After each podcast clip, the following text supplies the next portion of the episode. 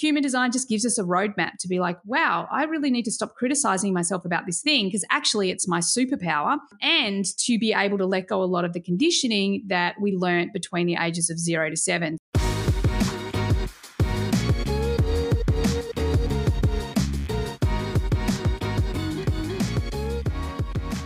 Hey guys, welcome back to Mostly Balanced with Mia and Carly. Hi guys, welcome back.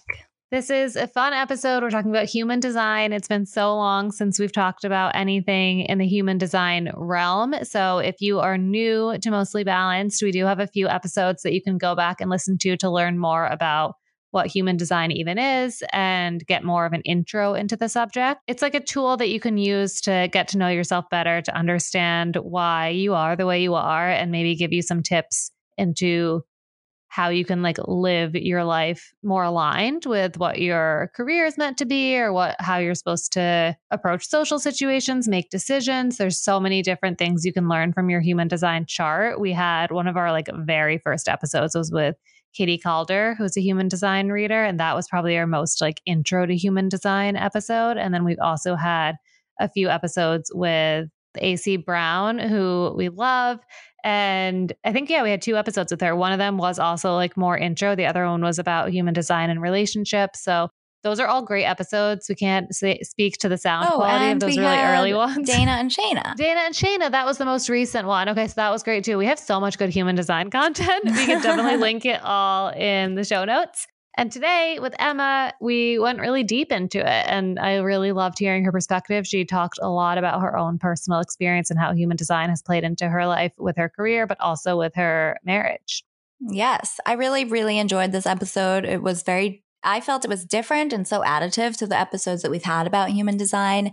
Emma's so established in her career. She's been working with as a behavioral coach and working with people and bringing human design into her into her work with her clients for over 17 years. I felt like this was a very educational episode. She talks a lot about the science behind human design, which was interesting and something I've never really thought of before or researched. And I also loved just how she brought this back to a lot of tangible examples from her clients, from her own relationship with her husband. And I, I love it. I love human design every time I hear about it and learn more about it. There's so much to know. So I feel like your chart can be a little overwhelming, especially if you pull it yourself. But Emma has tons of podcast episodes, as do all of our former guests on human design. So there's so much to dive into. I feel you can learn the base level of just what your type is and be so validated and understand yourself so much more. But it gets so interesting when you dive into all the layers there are. So there's never a shortage of human design content out there for me to learn from and hopefully all of you to learn from. Yeah. And Emma mentioned that like knowing your strategy and your authority are the two most beneficial things, and that you can find that all out on your chart on her website. And then she suggested just using that and choosing which podcast episodes you listen to of hers because she has something for like literally everybody, and then just taking it from there and how much you can learn from that. So I haven't done that yet, but I definitely plan on doing it because it sounded like she has a wealth of information on her podcast. Yes. But before we get into that, we're recording this a week or so early. And when this is released, it will be just a few days after Mia's wedding. Yes. I can't believe I'm at this point getting married in a few days. And yes, when this comes out on Monday, my wedding will have been on Friday, and I will currently be in Hawaii if all goes well with my flights and everything. If all goes well, I will be in Hawaii right now in Maui. I am so excited. And yes, I'll be in Hawaii for about two weeks. So we are recording this episode early. It's obviously out now on Monday, the 5th, and then we'll take a brief hiatus, we think for one or two weeks, just so we. I'm not bringing my laptop to Hawaii. I'm taking a full um, unplug and we're taking just a little break before the holidays. Yes. So you will still be able to see what Mia's up to. She'll be, I'm sure, posting from Hawaii and we'll all be jealous, but we'll have, yeah, one week or maybe two weeks that we will not have an episode. We'll keep everybody posted, but we will be back when she's back and we have a lot of great guests lined up. So we can't wait for that.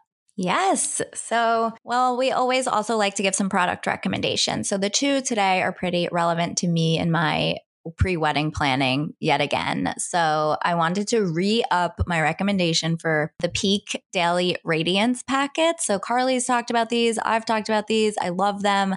But I've been so religious about taking them in the weeks leading up to my wedding because A, they are great for immunity. They are packed with vitamin C and they're also great for your skin. So it's like the most amazing daily supplement to be taking. So they're the Daily Radiance Elderberry Liposomal Vitamin C packets. I just kind of suck them up right out of the packet every day. They yeah. have seven clean ingredients. So you know you're not getting any preservatives, refined sugar, or additives in there. They are great for restoring your collagen levels, combating sun damage. The antioxidants help smooth and brighten your skin from the inside out, which we're huge fans of.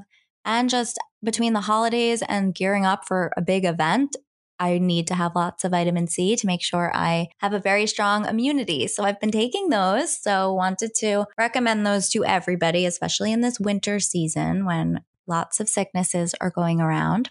And also wanted to plug Monday swimwear because I ordered a couple bathing suits. One I got for my bachelorette party. I ordered another for Hawaii. I always have a hard time finding bathing suits that I love that fit really well. And Monday swimwear, I feel I just stumbled upon it and I ordered and I really love them. So they fit it fits me amazingly. I really recommend it. They're very high quality. And right now, I hope that the sale is still going on when this episode comes out, but they are having a Black Friday sale of 50% off everything. So go check it out, even if the Black Friday sale is not still happening. Just check it out because they have, I think your first order, you get 10% off. There's often some discounts and deals. If you order over a certain amount, you'll get free shipping. But if you're looking for a bathing suit, maybe you have a winter vacation coming up, I highly recommend them. 50% off everything is insane. That's such a good deal. Yeah, I obviously ordered my Hawaii bathing suit before Black Friday sales, but everyone else should reap the benefits. Yeah, hopefully they're still having that when this is released. But yeah, those were such good rocks. I love that Pique vitamin C. I do really feel like it helps with your immune system. It's actually funny because you're making me regret it because I just skipped one month of my subscription. Maybe I shouldn't have done that. I feel like now's the time when you need all the immune boost you can get. Mm-hmm. Um, but I had a couple things I wanted to talk about too. First of all, I wanted to talk about my Oura ring because I posted about it the day that I got it, which at this point was almost, I think, I believe it was about a month ago. And I have been loving it. I've wanted an Oura ring for years. We've had multiple guests talk about how much they love theirs. Colleen Wachob from Mind Body Green, Elizabeth from Sweats in the City. So many people love this ring. It's basically a mostly a sleep tracker. It helps you track some of like your sleep stats and use those stats to basically like plan your day better and optimize your energy. So it shows you how much time you spend in each type of sleep. So, how much time you spend in light sleep, deep sleep, and REM sleep. And then also how long it takes you to fall asleep, how much you move throughout the night, your heart rate and your heart rate variability throughout the night. It also tracks your body temperature. So it predicts like when you're going to get your period. It can also predict when it thinks you might be getting sick, like so many cool features. And then above that, it also is a fitness tracker to some degree. So it monitors your steps, also your heart rate during some workouts. I kind of wish that there was more capability in that regard. Like you can measure your heart rate during a run, a walk, or if you're cycling, like a spin class, or if you're biking outside. But for strength training and stuff, it doesn't measure your heart rate, which I feel like is is weird. It measures your calories burned and things like that while you're doing those workouts. But I think it's just still the company's still building out those features. It is by far the best sleep tracker. Like so many experts have said, it's the most accurate sleep tracker out there. And it's helped me a lot because some days I wake up and I'm like, I feel so tired and I don't really realize why. But now, like, I look back on my data and I'm like, oh, it's because I've been moving around so much lately, or I have been doing like so many days of heavy workouts and I hadn't really like realized it, or it's because I have been not sleeping so well. Like my whole sleep has been like light sleep and not deep sleep and just like things like that. It shows me that I fall asleep like so quickly, which can signify that you're overtired. And so I've been like a lot smarter about what days I'm taking rest days. And I have noticed that it's made me feel like so much stronger on the days that I am working out because I kind of plan that around like the readiness score. Like if I have a high readiness score, I'm like, okay, I can do a harder workout today, or like, okay, I can like run and strength train, or maybe it's a low score. So maybe I just take it easy and go for a walk that day. So I am loving it. I really recommend it. It's definitely like more of an investment, like any fitness or sleep tracker, but I definitely recommend checking it out, especially like for a gift. If you have somebody that you're getting like a bigger gift for, I know multiple people who got this like for Christmas last year and loved it. And it's just like a fun thing. It's a, it's a healthy thing. It's a, it inspires you to be more active. I I really need to order one. I've been in the same boat where I've wanted it for so long, but I just never pull the trigger and order it. It is an investment and I know you have to like get it, get your ring sized, mm-hmm. and then they send you the the your your Oura ring. So I need to do it because I I would definitely need it for sleep. I feel like some days I just wake up so exhausted and don't understand why. So I agree. It just makes you think a little bit more into what you're doing on your day to day that impacts all of those things your sleep, your workouts, your mood. I think yeah. it's so helpful to just have all that information. Yeah, definitely. And then the other thing that's a lot less expensive and just a fun thing that would make a really fun gift for like a friend or a stocking stuffer or anything um, I got this. I did a Sephora order during the Sephora sale, and I got they have like a collection, a little set that's just clean mascaras, and it's five different mini mm. mascaras that are all like different clean brands. It's my real effort to try to get a clean mascara that I like because I've tried a few before in the past that I didn't love. I felt like it didn't do much. I really like mascara to make me make my eyelashes look like really long and thick. I like I don't like one that just like looks very subtle. Some people might like that. If you do, you might like Ilia because that's the one that I didn't love. Mm-hmm. I love Ilia. Yes, I, I, feel like that's you. You mm-hmm. don't like something like really dramatic. The one that I like love that is not clean is maybe it's Tarte. It's in like that purple. Have you seen it mm. before? Yeah. So I have one that I love, but I really am like wanting to be a lot better about clean beauty. The foundation and everything that I use is clean. And I think especially with mascara, when it's like on your eye, I just like feel like I want something that doesn't have like chemicals and stuff in it. So, long story short, I got this little kit and now I've been trying them out. So, hopefully, in a couple weeks, I'll have a favorite that I can recommend. But the kit is just a really cute gift or something to get for yourself if you also are in the market for like a go to mascara. It has, like I said, five different kinds. It has one from a brand Caliray. It has the Ilia one in it, one from Saie. I don't know if that's how you say that. It's S A I E which I've been really liking their products. This so far, that's the one I like the best. And then Milk Makeup and Item Beauty, I think, are the five that it has. And again, they're just like little minis, and it's a good gift that you can get for a friend who is really into clean, sustainable beauty. Um, and you can order on Sephora, or if you have one of these that you already like, they have the full size of all of those kinds as well. I feel like I love a little Sephora mini set as a mm-hmm. little gift for friends. Yeah, I just ordered, I just bought a mascara without testing it and I don't like it. So I didn't follow my own advice of always trying a little mini sample before committing because now I'm really unhappy with my purchase. Yeah. so I've just been like using the Ilia that I have already, but I'm in the market for a new one. That is such a good gift. Yeah, I also got because I was just like really feeling I've been like really into skincare, like and makeup, and wanting to just like find things that really work for me because I love my Sunday Riley stuff, but I don't have like makeup mm-hmm. and like masks and things that I love. So I ordered a few different types. I ordered like a box of those Dr. Jart masks, oh, yeah. like mm-hmm. sheet masks, because it was like a really good sale. And those are really pretty expensive masks. And it came a box of like 10 different kinds. And I tried the first one. And again, these are really expensive. And my skin just suddenly had bumps like all over oh, it. No. So now I'm going to try to like return the kit. I don't know if I can because I used one of them, but I feel like I just don't want to use any of the other ones.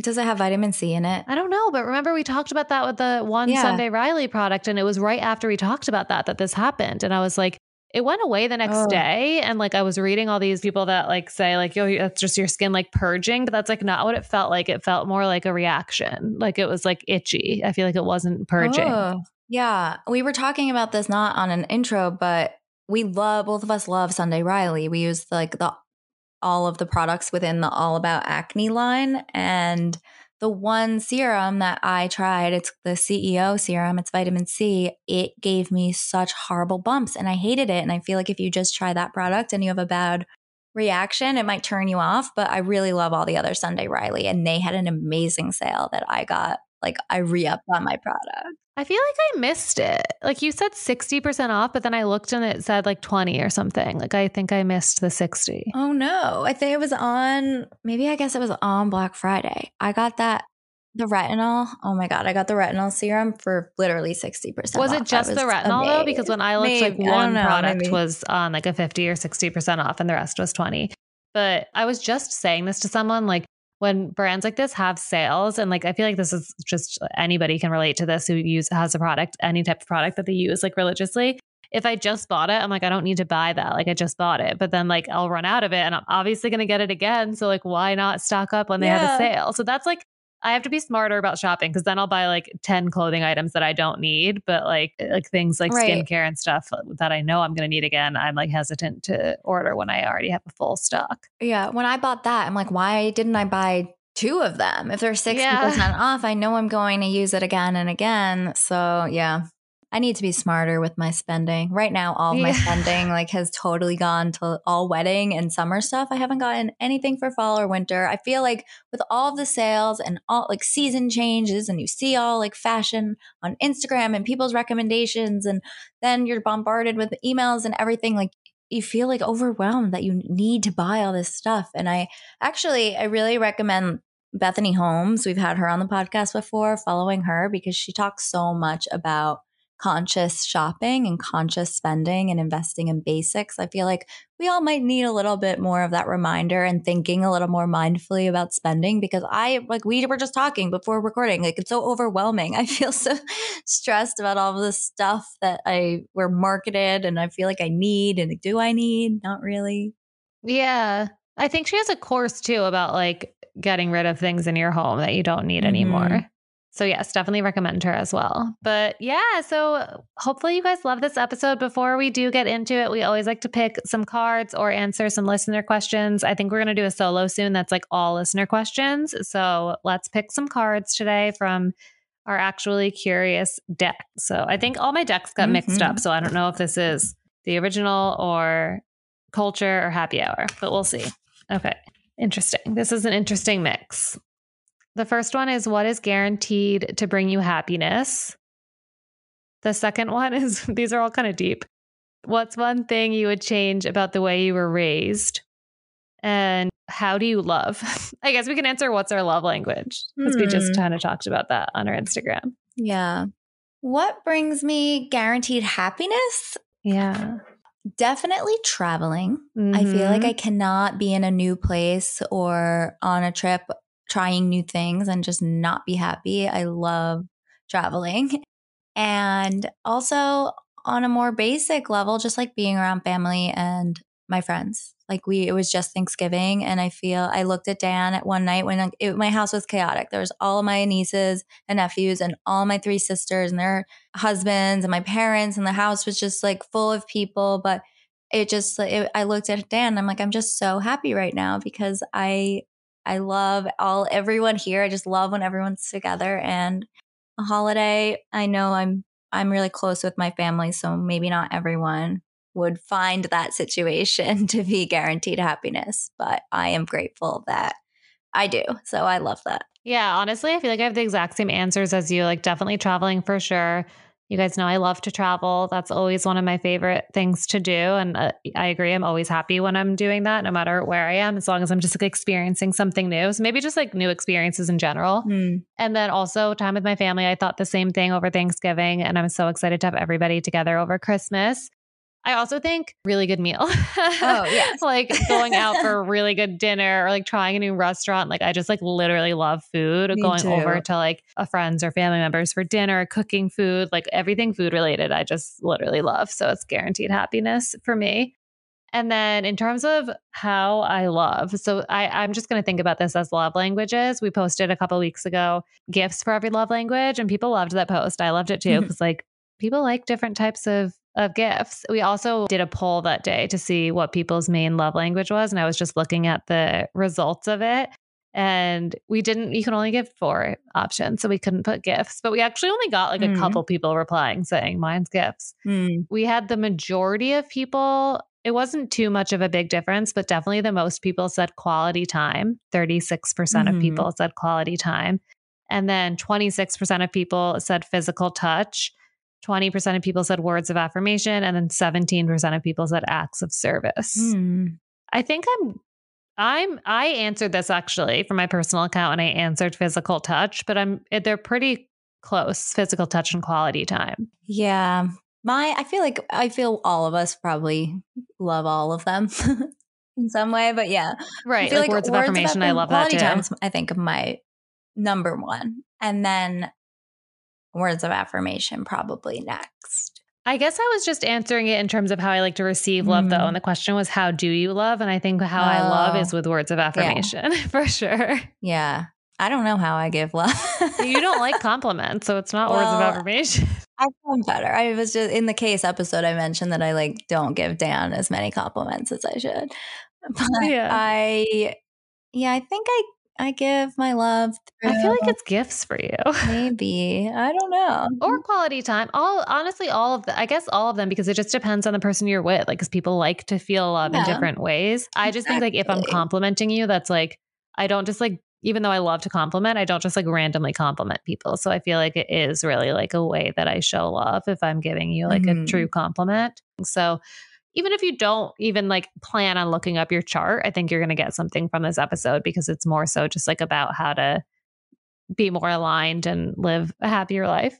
Yeah, I agree. I really liked when Emma said there's like the version of us that we think we are and then the version we actually are. So it really gets you thinking of like how do I if I had to describe myself if I am I describing like the things I'm aspiring to be or like what I actually am. So it makes you really think about the qualities you have and your strengths and leaning into that. I think she said something like about your superpower, like what you might think is not Mm-hmm. like the ideal quality or like the ideal way to get something done like that's unique to you and that's actually a superpower so i love that i really liked this episode i think you all will as well Yes. Thank you guys so much for listening. We will be back in one or two weeks, and we can't wait to catch you up on everything with Mia's wedding. And hope you guys have a great week. Welcome back we love today's topic and we can't wait to dive in with our guest today so we're joined by a human design coach who's been studying human behavior for over 17 years and has coached thousands of hours to help her clients own their power expand their confidence and discover their true authenticity. So, welcome to Mostly Balanced, Emma Dunwoody. Thank you. Thanks so much for um, for having me. I'm super excited to be here and talk all about human design. Thank you. I've been looking forward to this all day. I feel like it's a topic that Mia and I could talk forever about. So we're so happy to have you on. We always like to just have our guests tell everybody listening a little bit more about themselves. So, can you tell everybody where you're from, where you live, and then a little more about what you do? Sure, sure. So um, I live in a beautiful place called Byron Bay in Australia. It is this little piece of heaven. Um, we actually, fun fact, it's a place where three like energy ley lines come together. So it's it's really well known. It's lo- it's known all over the world for being a place of healing and connection. And you know, everyone walks around in well, the locals. You know, a lot of us just walk around in bare feet and eat organic veggies, and you know, live for the the farmers market. Like it's that kind of environment. Are you working for Australia? Because you've pretty much sold me on moving there. Well, it's a beautiful place, right? You know, it's that thing. Like I want everyone to come. You know, it's a beautiful part of the world. It really is. And um, yeah, I feel grateful as, as an Aussie because I've traveled so much and I've seen so many amazing places and had beautiful experiences. And I always look forward to coming home. So I think that that's such a sign that you know I'm lucky to live where I live. And what do I do? Well, I my background is I'm a behavioral coach. What does that mean? It really helps. Pe- I help people to connect into that great greatness that lies inside of them uh, to really you know live a life that is designed for them or aligned to them to actually discover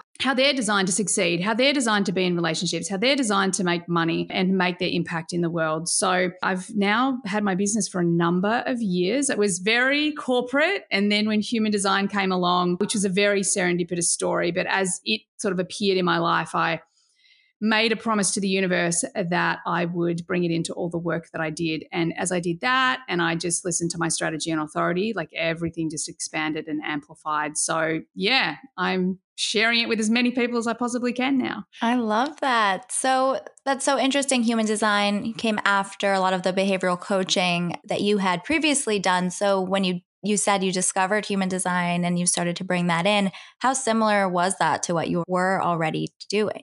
Yeah, great question. Um, so I actually am like certified and I work with a number of what we call personality and behavioral profiles. Okay. So people are going to know things like Myers Briggs or disc profiling. Um, Enneagram is big at the moment. So I was doing a lot of that.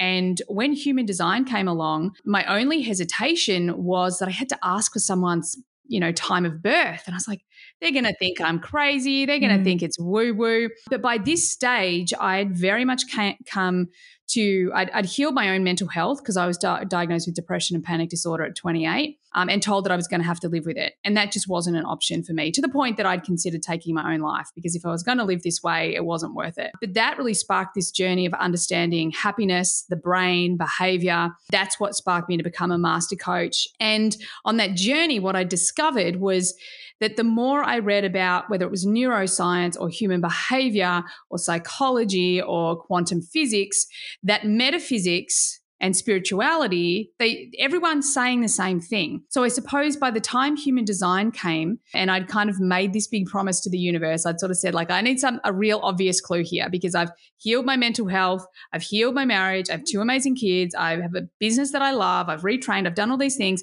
but there's still something missing. And when I sort of said to the universe, like, just be obvious, show me exactly what it is, and human design was the thing that kept coming, it was that moment that I had to be like, okay, I just have to fully run this experiment, go in, do it, and start sharing it. And as soon as I started sharing it with my corporate clients, their results. So when we do a behavioral profile, we answer it with the mind, right? Because we answer questions. And you know, if you have a good facilitator, then the facilitator, and I, you know, like to think that I'm a good facilitator, we're going to get you to try um, to be accessing the unconscious mind as much as possible, as opposed to answering from the conscious mind. But still, then there's this gap, and this gap is called cognitive dissonance. And that's the gap between who you think you are and who you really are.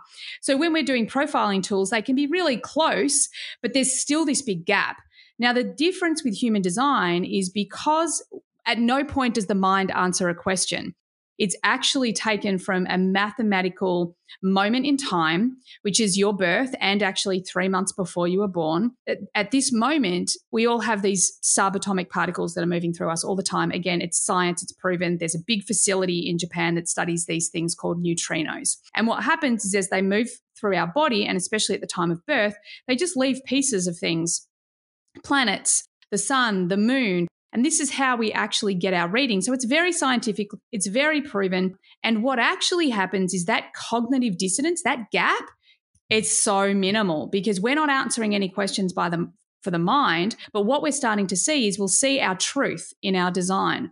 Now, what we most often discover when we first come to our design is that we're just expressing it through the shadow. What does that mean? We're exp- expressing it from our fear state as opposed to our love or higher consciousness or these higher states of being. So, human design just gives us a roadmap to be like, wow, I really need to stop criticizing myself about this thing because actually it's my superpower and to be able to let go a lot of the conditioning that we learned between the ages of zero to seven. So, that's how I've kind of used them together. And that's where I think human design really amplifies the ability for us to pinpoint, you know, um, who we're designed to be, where we're expressing our shadow, and where we can actually make better choices so that we can express the higher themes and energies that live within us. Wow, I feel like you just verbalized so much of what I loved when I first heard about human design. Like the fact that it does, I don't know if I want to use the term like validate, but it does make you understand some of the things that you might have thought were like not good things about you that you were kind of criticizing about yourself and then you, when you realize that that's just the way that you're designed and you start to embrace those things i feel like it becomes so helpful. So can you give some examples of what that might look like what it's looked like with people that you've worked with? Yeah yeah absolutely. So well one of the the classics so for me i grew up thinking i was lazy and inconsistent and keeping in mind that because we operate 95% of our behavior comes from our unconscious mind and I have had these beliefs I'm lazy and I'm inconsistent. So, what would happen is that I would go down a road to do something that I enjoyed, but at the first fall, the first time I didn't follow through on one day, I would criticize myself and then I would say, well, I may as well quit. Um, and and actually, what human design gave me is I'm a manifesting generator. I'm a non-linear being. I am not designed to pick a career and stick to it. I would rather poke myself in the eye than that. and I remember going through, you know, like school and going to the careers advisor, and they're like, "You've got to pick something," and and I was like, "I do not. I can't. Like, I can't pick one thing." So I'd criticize myself for these things and being lazy. And again, in my chart, I've got an undefined root center. So I'd just been conditioned by the world around me because I didn't fit into that box. So there's so many places where we'll be criticizing ourselves, you know, like projectors. They're going to be criticizing themselves because, you know, they're busting their asses and they don't have enough energy and they're tired all the time and they can't keep up. And no, actually, that's your gift. So there's so many places within our design that we're actually criticizing ourselves because our design doesn't fit into the conditioned society. What, you know, what we're saying, what we want everyone to understand is we want to blow up conditioned society. There is no such thing. Human design is the, the science of differentiation. And when we actually start to really connect to our truth and our uniqueness, that's when we love, trust, and accept ourselves. When we love, trust, and accept ourselves, then we can only create a world that reflects that. So, yeah, it's really beautiful ways that we can start to see that, oh, wow, that's my superpower. It's not actually something wrong with me. I love that. I'm a projector. So everything that you just said about my type really rings true. And it's interesting to think about all of that. And I encourage everyone to learn about this and think about it because, like you said, our work schedule and how we're encouraging 18 year olds to pick their career like all of these things that are just they've become the norm. It's how we operate through school and work and going into a corporate office. I mean that's changed slightly but so many of these very standard norms that we all are just if you don't fit into this box you're not excelling. Other people will rise above you if they can keep up and operate in this construct that we've created. And it's so important to know these differences and realize that it's not just like so cookie cutter because there's a place for all of us to operate and work in the way that we're designed to. Yeah. And I love what you just said if if you don't mind me responding. This is the thing there is there is no competition. Mm. And that's what human design really brings to us is like you can't you can't miss out. There no one misses out. Like you've come here to live your dharma and then to, you know, experience your karma. Like you've come here to do those things. So there is no competition. And when we start to wake up to that and we start to wake up, like especially with the projectors, you know, um, go slow, do less, receive more. When you can trust that, it's magical. You know, I think about one of the girls that um, she did my mastermind a couple of years ago. And probably a year ago, or I think it was about a year and a half ago on my podcast, I was like, I really want to do a transits podcast each month, but I can't be bothered. Like, that is not my jam. Can't be bothered. I've got too many other things that I'm doing. So I reach out to her and say, Is that something that you'd like to do? So literally, I'm giving her an invitation because I recognize her brilliance. And so she does the transits podcast with me every month. And so she's never had to market her business a day in her life because, you know, my my podcast is huge. So this is the way we're designed to work together with human design. Like I have the energy, I want to build it, and I want to bring my my soul fam and my business people in. So when we can trust our design, then it's okay, and we let ourselves off the the hook that maybe we don't. Some of us don't need to spend all this time on our business. Some of us can have those more serendipitous invitations that um, mean that they can get their brilliance out in the world. That's what human design gives us the power to do. Yeah, wow, that's so interesting. And it's funny because when you were talking about your own design, a lot of it was ringing true to me because I'm a manifesting generator and I've had so many different interests. And when I have like been in one career path, I've just ended up switching companies so many times and like moving within that career path because like nothing was really fueling the fact that I like I really thrive off of doing a bunch of different things and learning about a lot of different things and I don't do well when it's like a fixed schedule and a fixed path. And I didn't really understand that about myself until I learned my mm. human design. And we've gone like a little bit deeper into it in terms of the other aspects of your chart aside from just your design type. But can you talk a little bit about that? Because I know you mentioned I don't remember which center it was you said that was undefined for you, but I know I have a few and I'm curious to hear more about what that part of the chart means. Yeah, yeah. Yeah, sure. So, one of the things that I think um, trip pe- trips people up with human design is type.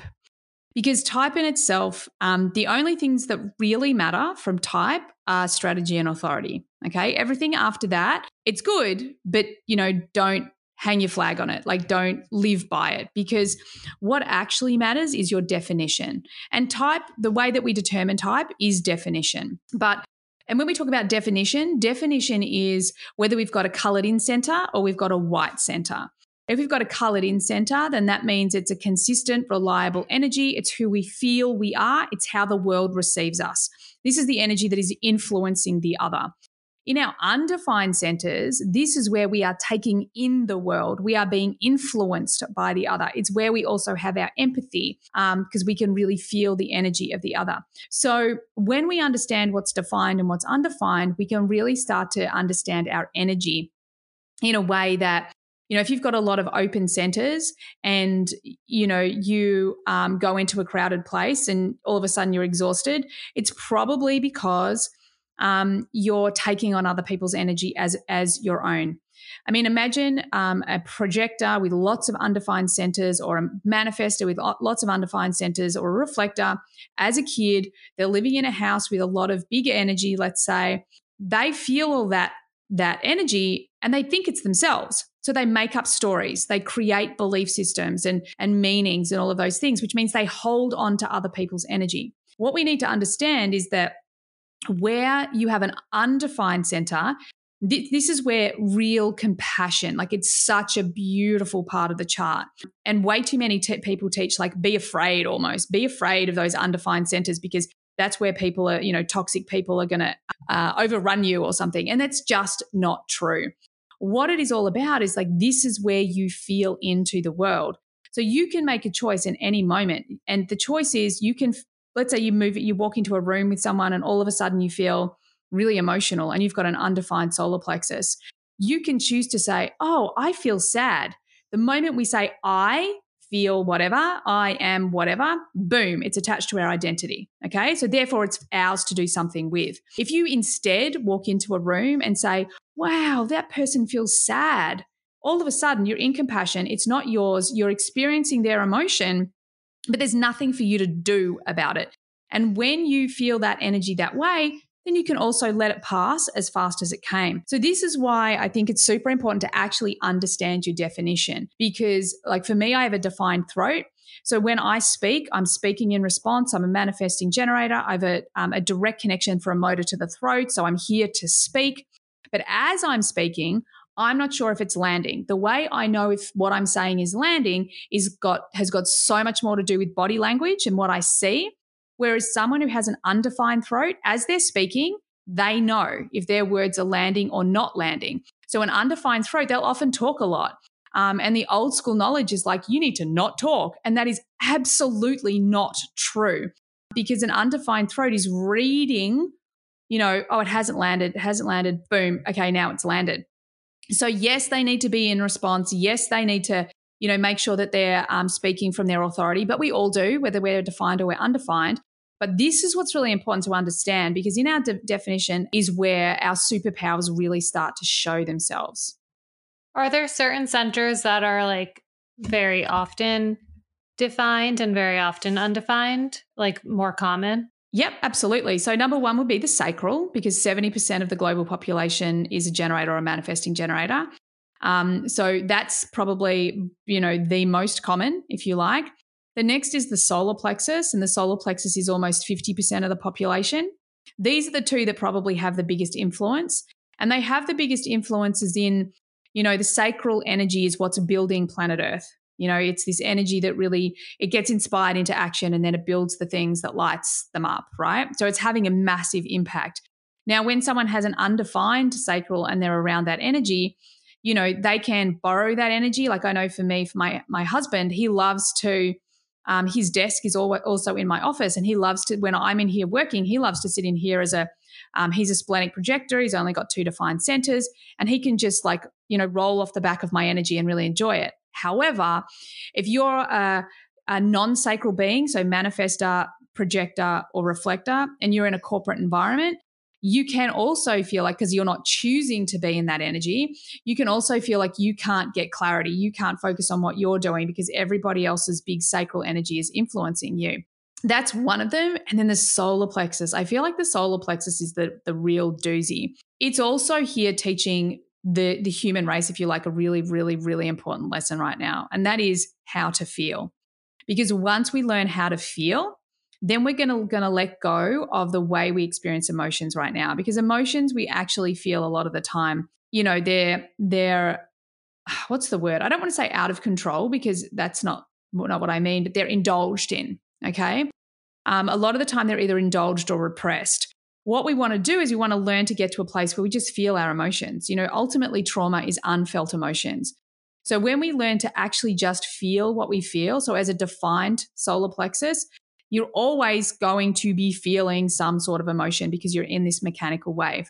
But you don't have to give it a meaning. You don't have to say, I feel this way because you can just be like, I'm in my low, I'm in my high, and just be aware of it.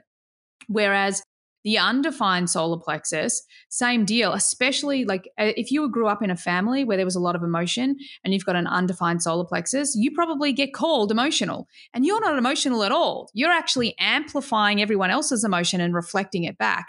Um, and on your own, you're probably out here trying to like fix your emotions, and there's nothing to be fixed. Just let go of. So I feel like these are the two that really have the most significant impact. Whether they're defined or undefined, they're the ones that are having the most impact right now. That's all so interesting. And we've had so many conversations about how your type and all of your defined centers can play into maybe what we talked about, like your career or bouncing around in different subject areas or the way you work. But through your explanation, so many things have come up that tie so well into relationships, like letting a toxic person kind of get under your skin or influence you, or reflecting the emotion of someone else when it's not really yours, or taking on the emotion. So, when you're maybe looking at people that are compatible or not compatible in dating, are there certain parts of your chart that you would look out for?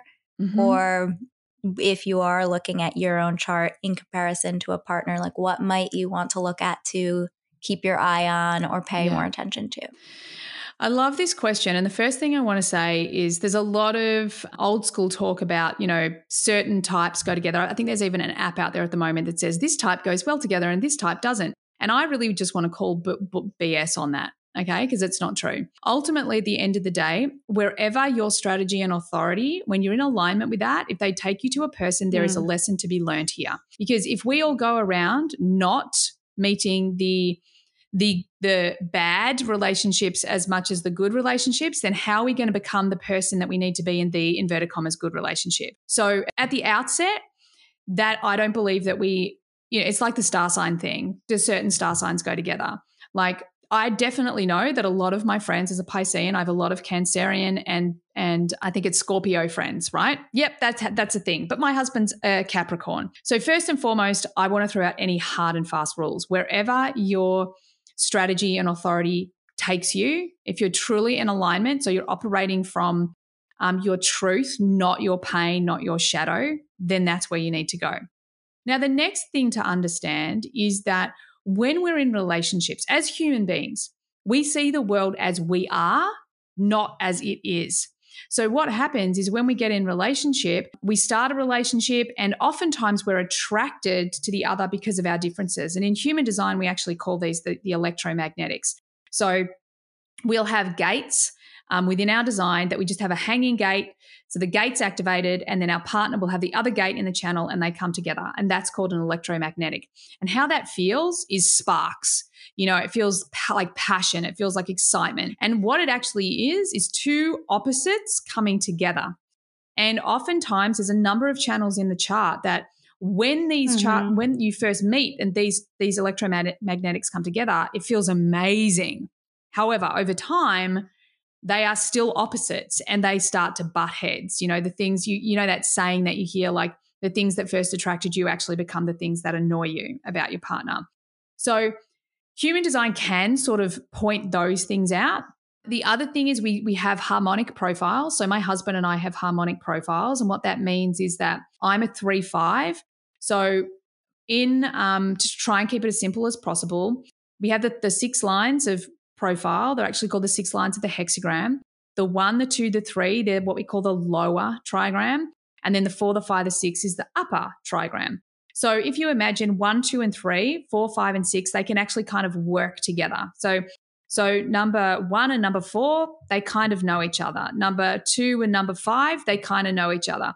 They're harmonic. Number six and number uh, number um, three, they kind of know each other. They're harmonic. So if you have a harmonic profile, then it can feel, you know, that can feel easier in a relationship. Now, there are other ways that our energy works together in relationship. You know, we can have friendship channels or we can have dominance channels. We can have all of these sort of things. And I actually had an old schooler who said to me once, you know, uh, if you have anyone, if you get into a relationship with anyone and make up the channel of struggle or they have the channel of struggle, watch out, don't get in that relationship. And I'm like, hang on a second, that's that's my relationship. You're talking about my relationship. And as a behavioralist, I'm like, that's just a belief. That's not true. So of course I went and ran the experiment. I was right. It's not true. We do have the channel of struggle. I have the gate. I have one, I have the gate of struggle. My husband has the entire channel. And all I had to understand was that that gate of the fighter energy, I can either let him be dominant with that or I can just choose, like, oh,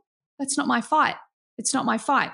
And, you know, I can also help redirect him. Are you fighting for something greater or is this worth fighting for? Because, you know, like he'll get annoyed about little things, let's say. So there's always a way to work with the energy in a resourceful way. Now, there was something else I wanted to say about relationships. So the other thing that's really important about relationships that I think human design is the ultimate game changer in relationships is that if we see the life, the, the world as we are, not as it is, and when we go into relationships, they are our greatest mirror. So they're just reflecting back who we are in a relationship. And then we're given a person's design, all of a sudden we can get rid of all that conditioning, all of that unconscious behavior. We can literally let it go because we're like, oh, I know how I need to be with this person. Let me give you an example. So before human design, I was um, at home with the kids. I had retrained and certified and started my business. I was running my business part time. I was being that that typical support role. Uh, my husband had the big corporate job. Now, when um, human design came along and an opportunity came along for him to take a, a retrenchment package, and I was like, my sacral and my um, solar plexus were like, you can do it. You can replace his income. So I was like, okay, I'll do it. So what we actually did is we flipped everything. I was like, okay, well, you need to be the primary carer for the kids. I'm going to invest all this time and energy in the business, you know, whatever. And this was very in line to our design. As I said, he's only got two defined centers, and I've got, I mean, I've got four and I'm an MG. So all of a sudden, we flipped the business, we flipped our relationships in ways like he knows that I need to be informed, the kids need to be informed because that's our strategy. We're MGs. We know that he needs an invitation. All of these tweaks happened within our relationship. And now we have that relationship that everybody wants. Like we've walked to the edge of divorce twice, and human design, like really living our design, gave us the opportunity to heal ourselves. So we're now two people, two whole people choosing to walk through life together, which is very, very rare. So I think that human design is incredibly powerful because we can actually you know, the golden rule, like treat people the way you'd like to be treated. But this is actually treat people the way they need to be treated. It's very different, you know. So I think it's incredibly powerful. Yeah, I could not agree more with so much of that. First of all, when you were talking about those like hard and fast rules, whether it's with astrology or human design, I can't remember who it was, but we definitely had someone tell us once, like to Mia, because Mia's a projector, and then they heard that Mia's fiance is a projector, and they were like, oh, two projectors, like that's not good. And it kind of plays into so many of the things that we believe in terms of relationships, like outside of human design. Like the fact that what's important is that you're living to your best ability and you're being your full self. And like you said, you're a whole person. So it's not about what sign or what type you're compatible with. Mm-hmm. It's more about like, are you being compatible with your own design and being that full version of yourself so then you can be with someone else who's also living by their design. So we kind of like have flipped it like that and i love that you that you said that and that you've seen that in your own relationship and then you went into talking about being relationships being a mirror which was so funny because i yeah. was like thinking that in my head that that's the biggest thing for me that in the past with people that I've dated, I always find that the things that drive me crazy about them are the things that like I need to work on in myself or the things that like I love about them are like those are things that like I actually have and I'm bringing to the table myself. So it's like you can kind of use the, those relationships, whether they work out or not, to teach you things about yourself and about like kind of areas that you might be able to improve or lean into. But what you were saying about you and your husband specifically was so interesting to me because I mean, you said that you've you got close to divorce two times and then that you guys have like really worked on things and become these full versions of yourself. So, were there certain things in your chart that really like made you realize aside from like flipping your whole dynamic in terms of like who's working and who's at home more and everything, what about like yourself were things that you had to work on and that you had to like build out? Great question. Um, so, one of the things, again, because I'm a behavioralist, everything that I was looking at was through the frame of, of that, you know, like, well, if this happens, then I should that, you know, um, if he does this, then he's, you know, crossing a boundary or whatever. So, I had all of those sort of behavioral templates, if you like. And one of the things that was really fascinating as I went through this process was I'm an emotional authority and, and an MG, so I've got the sacral as well and he's splenic. Okay. So his, his authority is his spleen. And one of the things that we both chose to do was just listen to our authority. So at one stage, my head is screaming, leave, get out, run, go away. Just, I'm done. You know, like all of those things. It's screaming it. And, and I've got a line three. So um, line threes find it really easy to run. They find it really easy to quit because they know they can start again. They love the adventure of starting again. They have no problem with because they want to break and in this case remake. So it was like I was ready to break it. I was ready to do those things, but from the mind. My authority was constantly like, just wait, just wait, just wait. And what was fascinating, because I always talk about the solar plexus, is like because people get frustrated. What do you mean I have to wait? You know, like, especially in my case, I'm a manifesting generator. I have like the fastest channel in the entire design and I've got emotional authority. So I'm, mm, you know, I want to, I want it all done yesterday, but I'm like, wait, wait, wait. And the solar plexus, it's going to take us to the quantum leap. If we can be patient with it and we believe it's possible, then, then we wait for that clarity. The moment we get that clarity, then the potential is we can quantum leap from where we are to where we want to be. And that's what happened. You know, like we went down this road. I was just like, just just wait it out, just wait it out, just wait it out.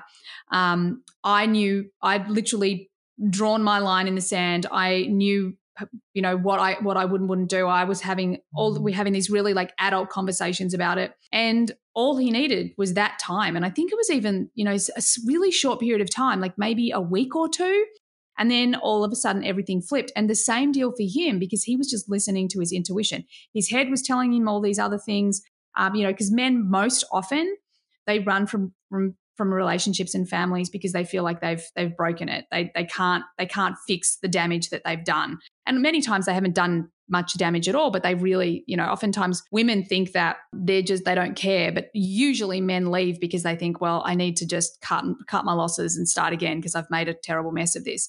And one of the things that that he just just giving him that time, he actually was like, right, oh my god, I'm all in. And that was the moment where he, you know, made that decision and not from the head, from that spleen, from his body. It was like, this is what I want. And if I want this, then I have to, you know, I have to go through my dark night of the soul. I have to face the the choices that I made that I'm ashamed of or guilty of. And, you know, this is all his conditioning and his shadow work. And he went through and did all of this stuff. So that's how I think that that's the biggest thing with human design. Like you can get really excited and enthusiastic and go down all the rabbit holes and learn all your gates and channels. But at the end of the day, at the end of the day, if you just follow your strategy and authority, it's going to take you to the best place for you. And in relationships, you know, other than if it's risking your safety, then then go. But if you've got that that that little window where you can just trust your your strategy and authority, then do it. You know, I have another friend who our kids went to started school together. They same deal. They kind of her and her husband just one day kind of hit the wall, and both of them. And she's obviously into human design as well. And she was just like, my sacral says no. I'm not even interested in working on it. So they just separated. They did a great job of it. Um, and she's found her soulmate. So this is the thing. We want to take away all these rules, like you have to do it this way, or you have to fight for that relationship, or whatever, because it's going to be different for each and every person. So when we trust ourselves and we trust the universe, that's when we get the results we really, really long for. Hmm, that's so interesting. All of it is. I mean, I think one, it's so cool that your husband is, I imagine he's super into human design too, and so willing to understand himself. I'm thinking of this in the lens of my own relationship where I'm sure so many things could be solved or improved. I feel we both want to work on our relationship, but if my fiance was more into knowing about his chart, there'd be a lot more that we could probably work with and understand about each other. I can, in a relationship, especially if you're trying to navigate the conflict or challenges you're going through, you can only do as much as you can. Like I can understand yeah. my chart, I could follow my authority and all of that, but it, it, does sound like a lot of the times you really both have to be on the same page there, as with many things. Well, can I just, if you don't mind me jumping in, one of the things that I would say, like this, I hear this all the time, you know, mm-hmm. like one half of the relationship is into it and the other isn't. So, one of the things that I always recommend is, well, just have a look at his chart. What does he need? Well, being a projector, he needs to be seen and recognized. So are you mm-hmm. and the masculine, the highest need, the highest desire of the masculine is to be appreciated. So you need to see him, recognize him, and appreciate him. And often women are like, oh my God, really? Do I have to say thank you for putting the rubbish bins out? Yep. I do. do it because if I've you want to have a great relationship, human design, I've learned this. That is a hundred percent true. yeah, yeah, yeah.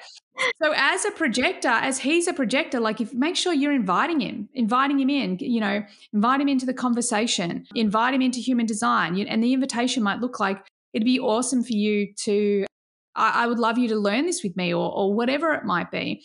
And also make sure that you're recognizing him. You're recognizing the value that lies in him you know, that's something that watching the difference in my husband, a lot of it is me just literally listening to him, like actually saying, "Oh my God, yeah, I never thought about it that way," um, and giving him the the the microphone, you know, like giving him the opportunity mm-hmm. to be seen and heard and and his wisdom received.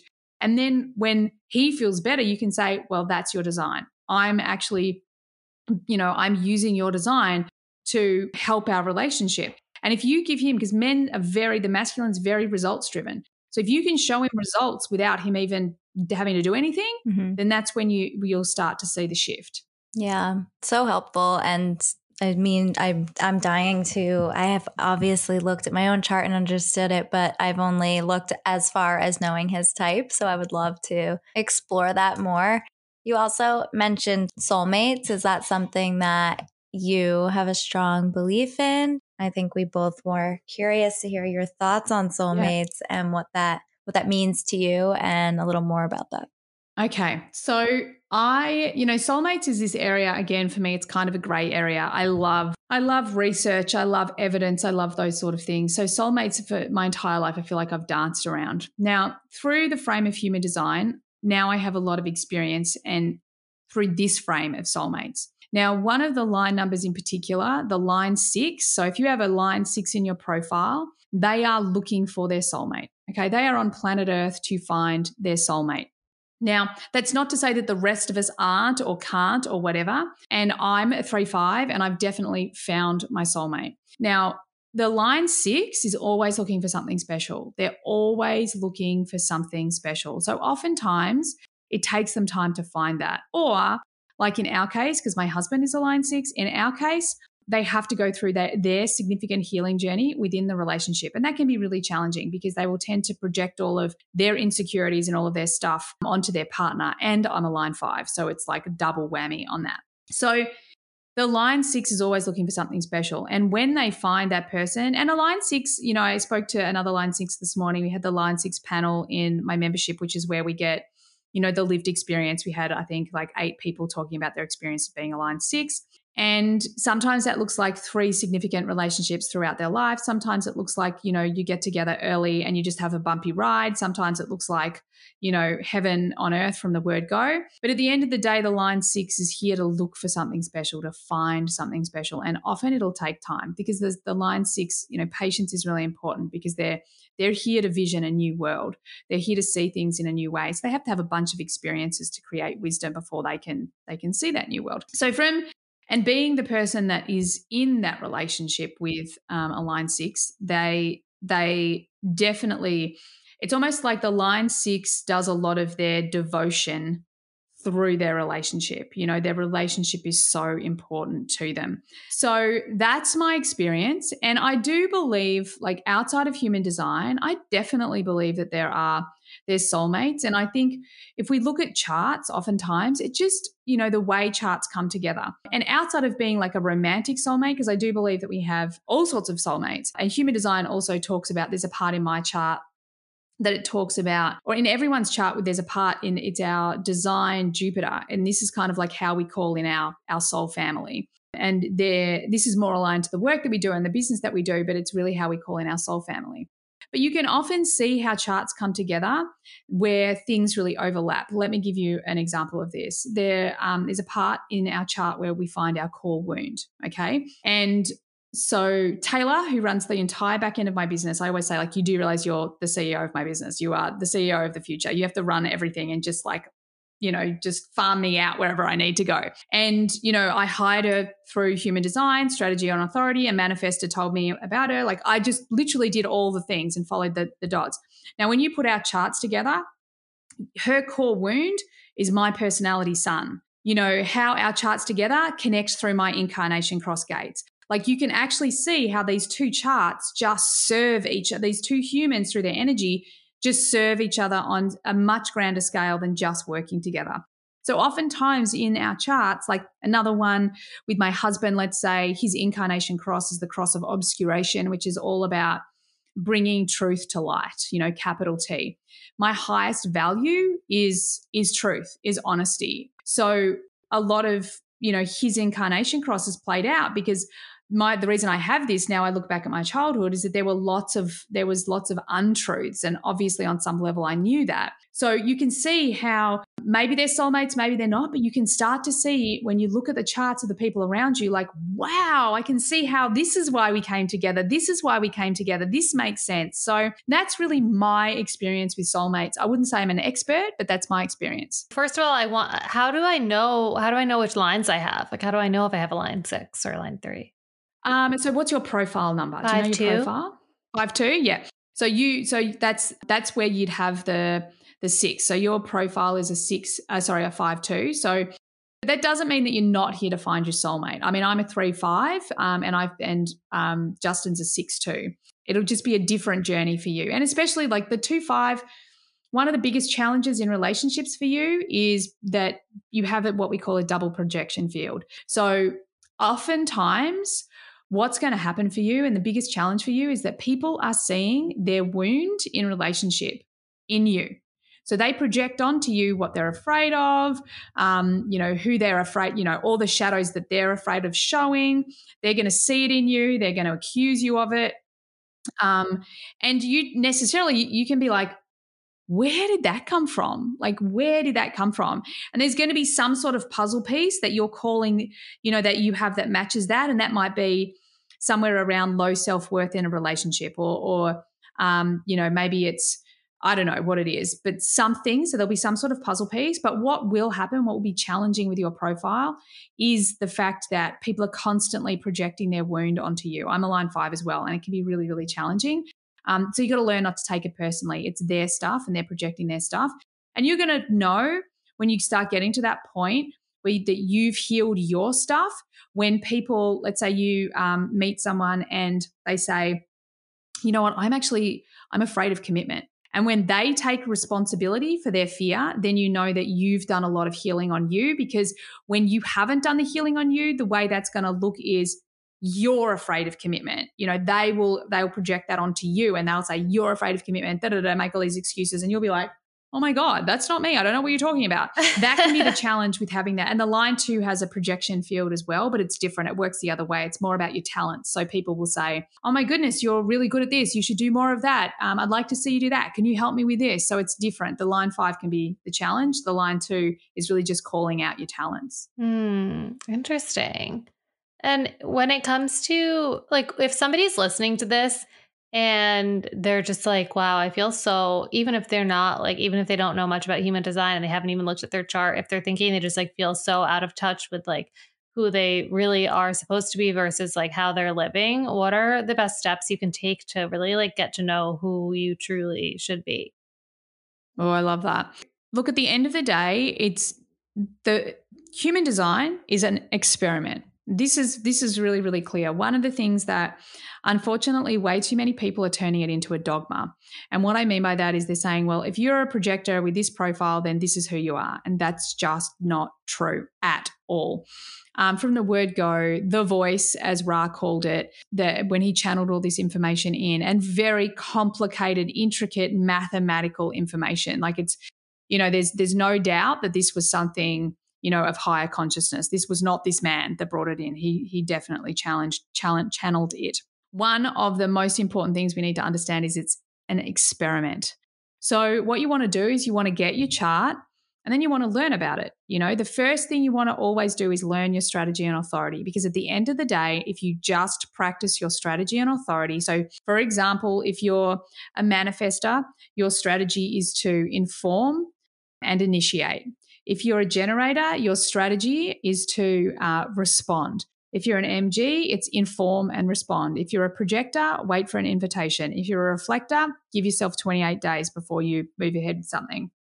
You know, give yourself time. And when you start to do that and listen to your authority, whatever authority it is that you have within you, um, then you're automatically going to be starting to come into alignment with your design. Now, from that place, what I always recommend is the easiest way to do it is if you go to my website, you can get your free chart, then jump on the podcast, which is the Human Design Podcast, and you can just go through each episode and start to unpack it. What I want everyone to understand is like, as you start to get curious and you're playful and you're excited it already integrates. It's already shifting and changing. One of the other things that Ra used to talk about is like if you just show your kids their the picture of their design, it's already integrating.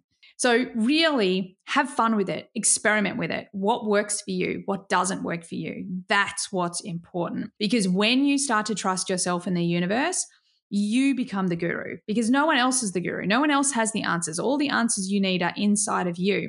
Now, there's going to be times that you need a strategy or you need an expert or something like that, but your strategy and authority takes you to that person instead of your mind saying, well, I want a business like this person, so I should go and spend money with them. Uh uh-uh. uh Your sacral sends you there. Your spleen sends you there. Your, your sounding board sends you there. Whatever it is, that's the way you go about it. You go internal first, then external, and have fun with it.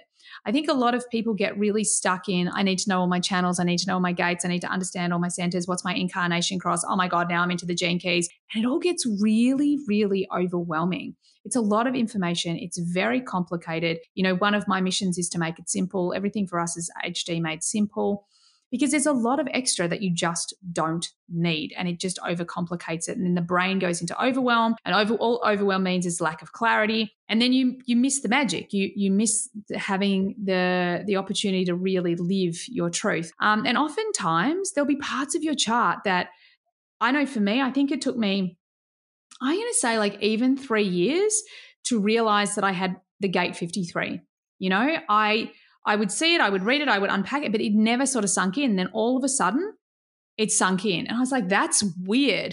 But again, it comes back to the fact that this is an energetic blueprint. So is it weird? Of course it's not. It's aligned to greater consciousness, it's something higher than ourselves.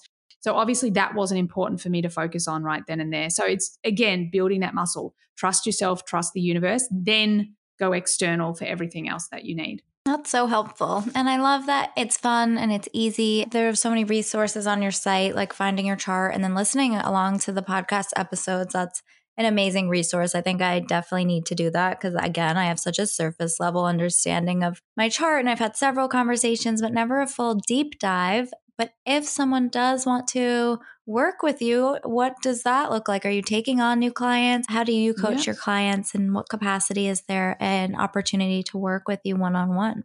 Yeah, amazing. Thank you. Thanks for asking. So, everything that you need to know is at emmadunwoody.com or on my Instagram, which is the Human Design Coach.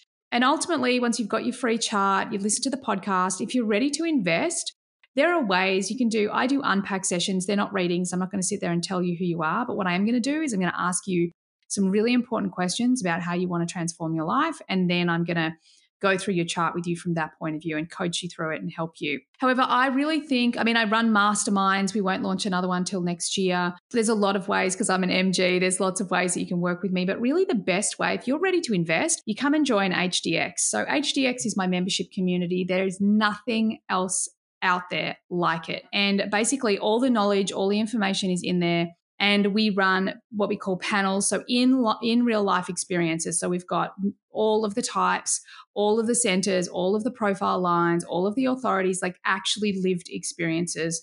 We have guests of all sorts of different um, other modalities whether it's um, you know psychic tarot we've got um, um akashic records we've got intuition like all these other teachers that come in there and at the end of the day, it's the most divine, supportive community. Again, that's actually part of my incarnation cross. I'm really here to build a diverse community that supports each other. Uh, supports each other to really transform their lives. So there's a bunch of ways you can come and join the community. So yeah, thanks for asking. Cool. Those are some of our favorite things. I love it. It all sounds so interesting and just so supportive. So Thank we you. always like to close just with some advice. So can you tell everybody listening what advice you would give to your younger self?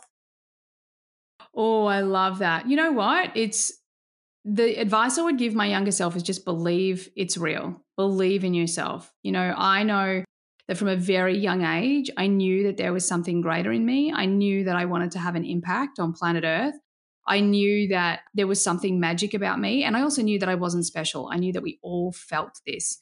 And I went through a really long journey. I hit rock bottom. You know, people talk about hitting rock bottom a day a week. It was seven years for me where I was considering taking my own life. One of the really big things that that I would want my younger self to know is just believe. Believe in everything you feel on the inside. Because one day you will discover that it is absolutely true and you can access it. And in fact, it's not just about you, it's about the planet. You know, I didn't have that struggle just for me. I had it so that I could help other people heal their mental health, you know, so that I could actually have walked in people's shoes. So I get it. I know what it's like. So, yeah, I think the biggest piece of advice is just believe in you, believe what you feel, believe that those dreams that come from somewhere deep inside, they are true and you will create them. I love that advice so much. Thank you so much. This was all so interesting and so helpful. And hearing like your specific story and some more things about like real life examples about your life is really, really helpful because I feel like it just helps people realize that like you're not the only one dealing with these similar types of issues and that you can come back from struggles, whether it's in your relationship or your career or whatever it is. Yeah, I love that. It's in my design as well. You know, this is the beauty of human design. Like, I'm a line three. People want to hear my experiences, they want that. So it just helps me be more me. So thank you so much. I really appreciate that. Thank you. This was so great. Thanks so much for your time.